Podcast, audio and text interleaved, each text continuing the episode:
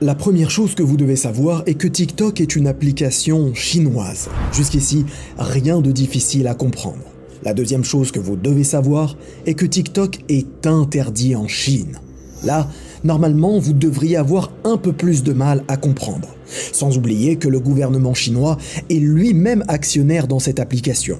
Et quand on creuse, il y a deux raisons principales à cela. La première, être un cheval de Troie numérique permettant d'accéder à la majorité des téléphones de cette planète. Ceci pour mieux connaître votre intimité et collecter vos données parfois sensibles. La deuxième raison, être un outil d'influence dans le monde entier afin de diffuser une idéologie communiste en filigrane et anti-religieuse dans le fond. Bref, comment TikTok veut maîtriser votre âme, comment TikTok veut détruire l'islam?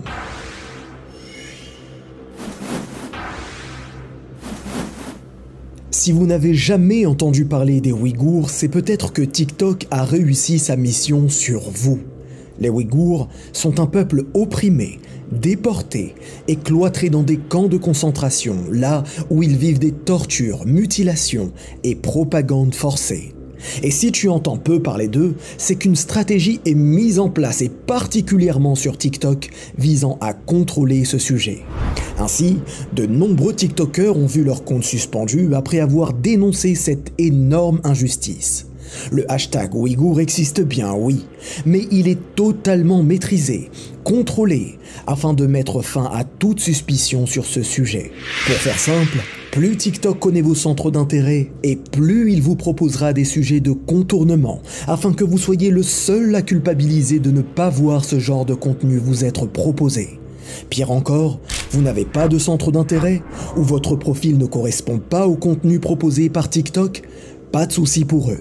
Du contenu tendancieux ou pornographique vous sera proposé afin de ne vous laisser que deux choix. Soit quitter la plateforme, soit rester et tomber dans l'addiction au contenu à caractère sexuel.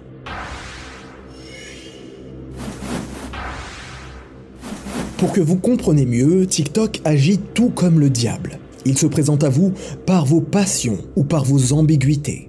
Exemple très concret, les États-Unis réfléchissent récemment à supprimer totalement TikTok de leur pays.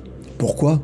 Car TikTok initie de façon subtile les moins de 25 ans américains au communisme et au marxisme, en leur mettant à l'esprit qu'il n'est pas utile de travailler à outrance, ou que tel et tel parti politique est le meilleur, eh bien pour l'islam, c'est exactement la même chose. TikTok ne vient pas frontalement pour demander aux musulmans de quitter leur religion, non. Tout comme la stratégie du diable, le but de TikTok est plutôt de faire douter le musulman, de lui proposer des pratiques inconnues ou de tourner en dérision des sujets importants tels que la religion. Pour n'en citer que quelques-uns, des débats manipulateurs sur l'islam, des musiques de rap avec de la religion, de l'humour sur des piliers de notre religion, bref, tous les ingrédients utiles pour nous dévier du droit chemin.